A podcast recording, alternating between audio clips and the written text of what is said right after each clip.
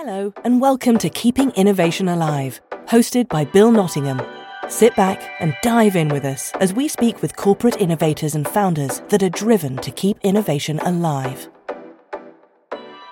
We are kicking off a series of three encore episodes to wrap up the inaugural season of our podcast, Keeping Innovation Alive. Our next guest really needs no introduction. Jim McCann is a successful entrepreneur, business leader, author, media personality, and philanthropist whose passion is helping people deliver smiles.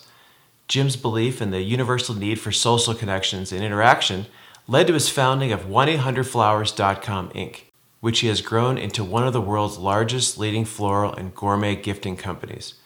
Jim's willingness to embrace new technologies that enhance customer engagement, such as 800 phone numbers and e commerce, often long before other retailers, has consistently helped his family of companies grow, including Harry and David, Cheryl's Cookies, Popcorn Factory, and many more. I'm sure many of us have used these companies, and in fact, this actually reminds me I need to get one more gift for the holidays.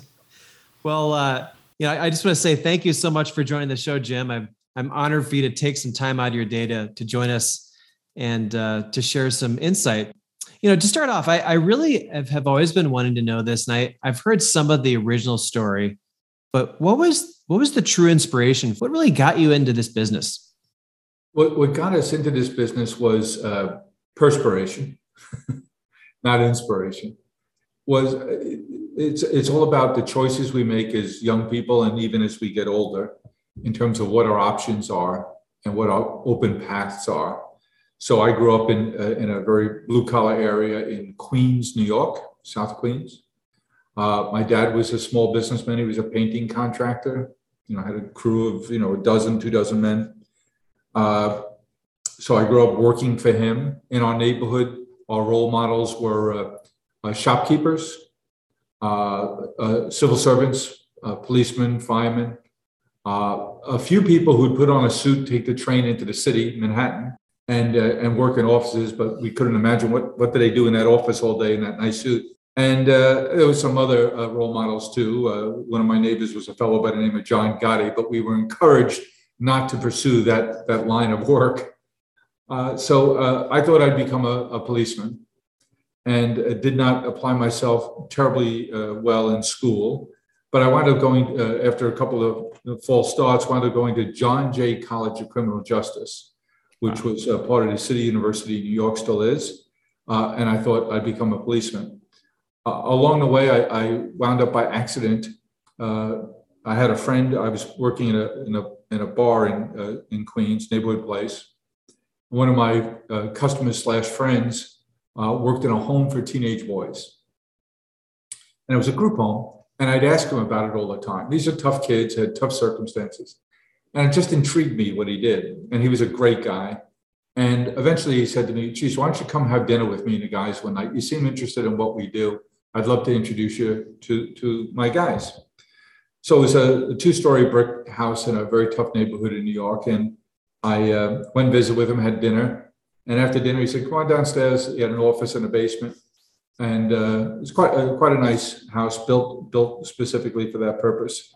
And he we go down to his office and we sit back and talk. He said, Well, what did you think? I said, Jesus, great guys. I thought it was really interesting. He said, Well, would you do me a favor? I said, What's that? He said, Can you work tonight? Because I have nobody to work tonight. I said, Well, what does that involve? He goes, Well, you're on duty now.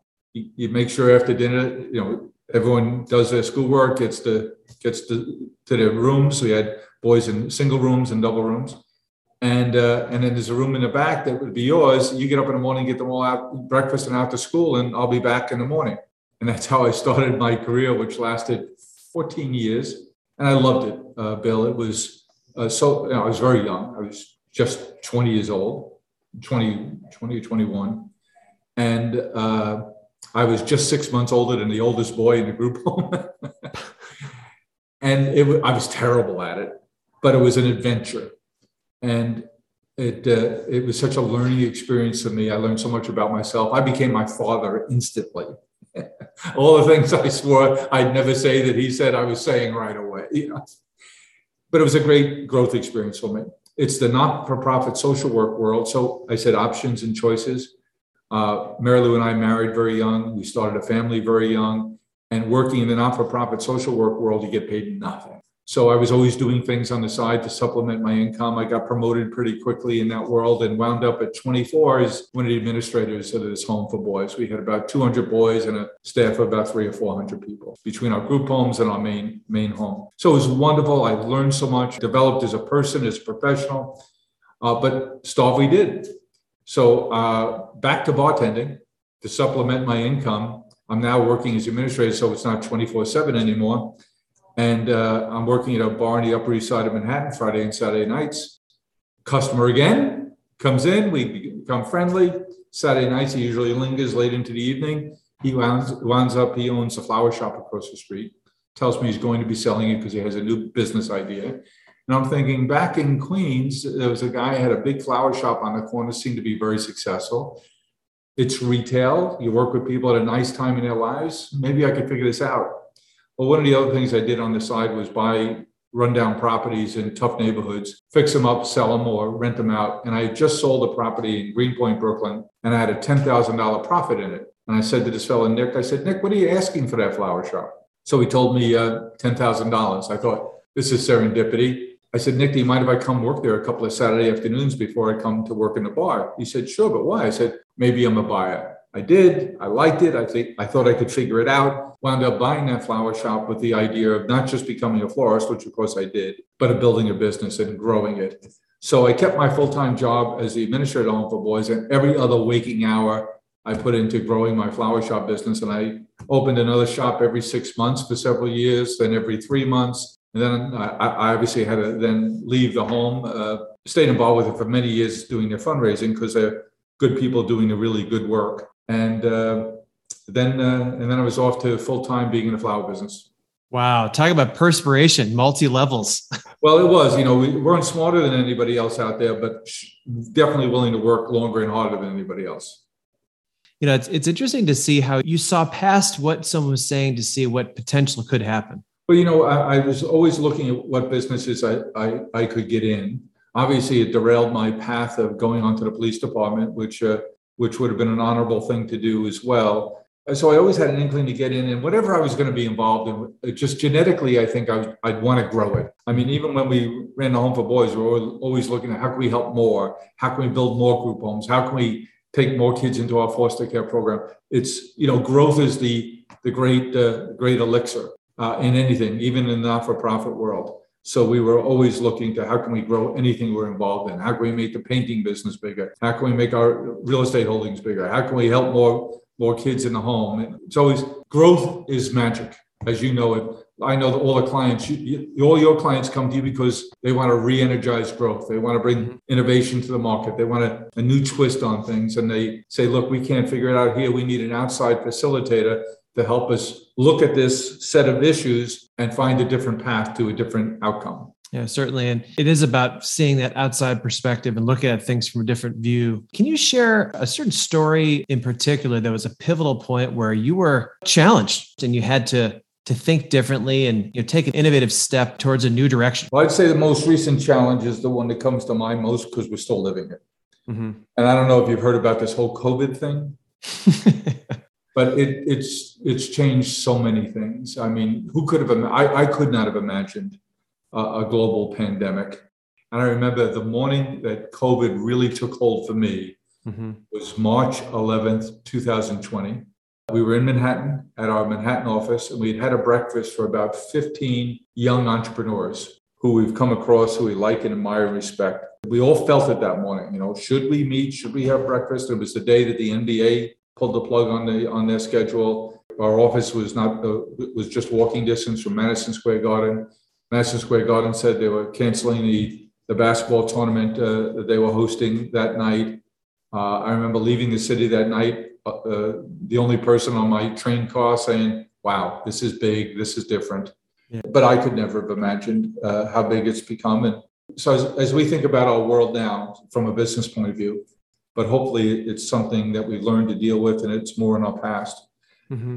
But the, at the fiery beginning days of COVID, as an organization, we were challenged dramatically. And my brother Chris is the CEO of our company, and uh, he started. He took that over about five years ago, and I'm the chair now. But at first we, we didn't know if there'd be any business. Mm-hmm. And we had to go from everybody works in a place to, you know, a lot of people working remote. So the challenges, I don't, everyone knows what they were. You know, how do you keep your people healthy? How do you keep functioning? How do you keep your supply chain? How do you keep logistics? How do you keep people working in your production, in your agriculture? And you know, we're a pretty vertically integrated shop. Mm-hmm.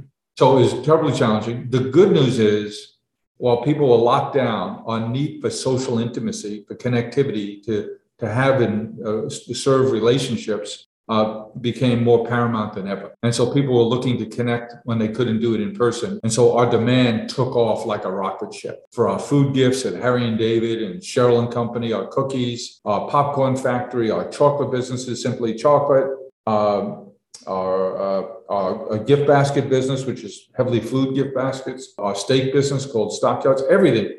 Demand just took off. So keeping up with it was an enormous challenge. As I mentioned, my younger brother Chris is our CEO. So the management team was consumed with how do we handle the demand? How do we take care of our customers? How do we take care of our people, keep them safe, operating? Where do we buy uh, uh, plastic containers? Where do we get PPE? Where do we get sanitizing? All, all those issues. So that freed up me. And uh, so we call that Big Army. Mm-hmm. And me and a, a band of uh, two or three or four of my merry followers here, let's call us Small Army.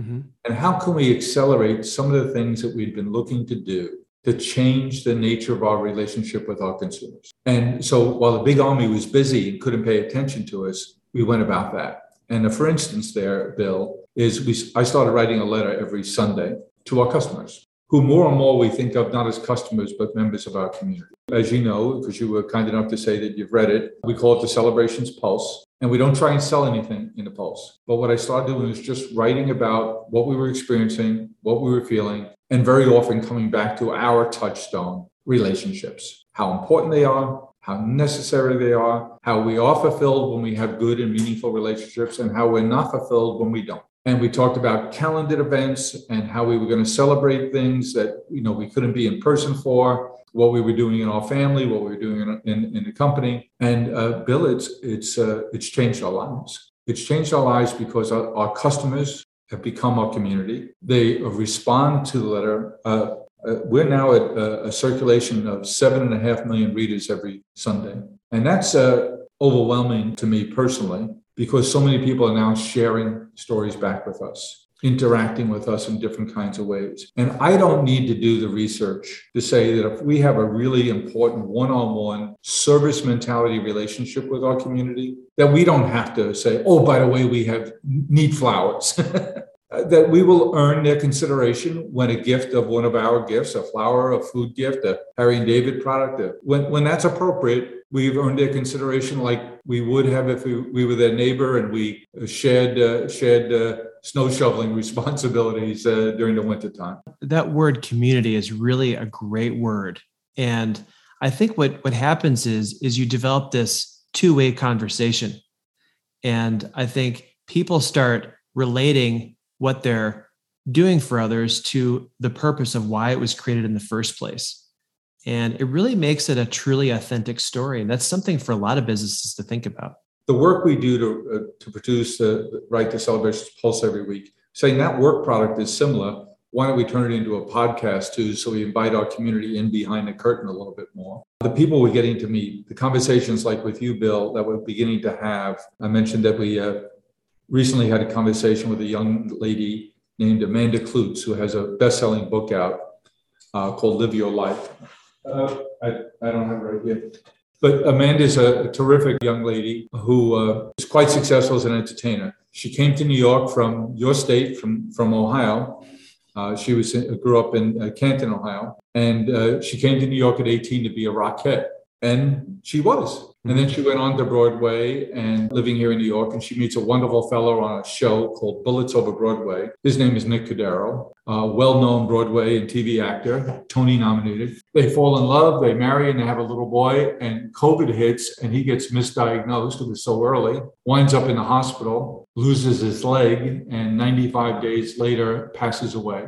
So she wrote a book about this whole experience and what the importance of relationships throughout this process, how she and her siblings grew closer, how our parents picked up and moved to the West Coast to help her through this, the uh, importance of a community, the physical community they lived in LA, uh, the, the, the theater community who rallied around her, uh, just mm-hmm. and how uh, they've survived. The little boy's name is Elvis.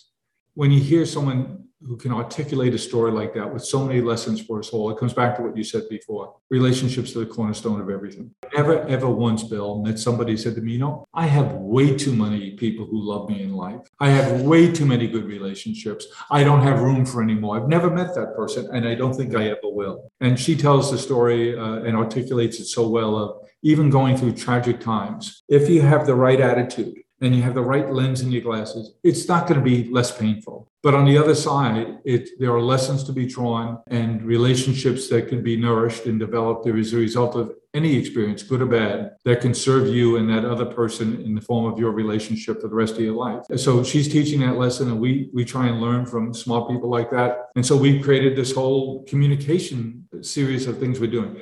We even created something called our Connectivity Council, a group of people I can go to regularly, talk to, ask them about issues that our community is dealing with, that we're dealing with, share that information back with our community, be the share it forward, uh, mm-hmm. so to speak, uh, something we talk about a lot here. And so people say, wait a minute, my florist has a, a mental health advisory panel called the Connectivity Council it's sort of a cognitive speed bump. People sort of go, "What? What?" we don't just sell flowers.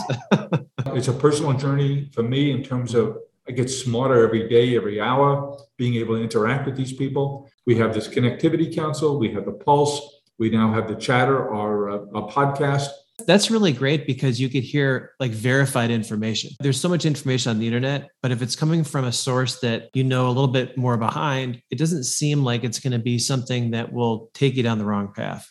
Yes, we'll do our regular kinds of advertising, but if we can find a format where we can be helpful to ourselves, have good feelings about it, learn, share, develop, and do that with a broader group of people, it, it, just takes us back to my first flower shop on the Upper East Side of New York when we had 40 customers 40 years ago that made that shop go. And now we're trying to mimic that same relationship 40 years later, not with the 40 customers that we had then, but with the 40 million customers we have. And you can only do that by using these new technologies like you're demonstrating. Well, and I think that's the thing too is let's be honest they always say that true change happens when there is some some sort of dramatic event of sorts. Now no doubt it was but this whole digital community is something that i think was truly birthed from a lot of this unfortunate scenario. You know this is uh you know jim i want to say this has been been really great to have you join me today and it really makes you think about life and and community and even your business and how you share that with others and and never stop learning. The uh, the good news is we never stop learning, and even as we get older, you realize how much more there is to learn. I'm curious, and I get to speak with people like you, and get to go visit your shop and see all the creative and uh, imaginative things you do, and realize, okay, it's okay that I'm not creative and imaginative. I just need to know people who are. But you're very giving, and I think that does come across in everything you do, not just in your products, but even what you're doing now with your platform. And I commend you for that. Thank you very much for joining. All right, buddy. Thank you for joining our latest episode. We hope our discussion inspired you to keep innovation alive. And if you enjoy the show, please leave us a review. We hope you join us next time.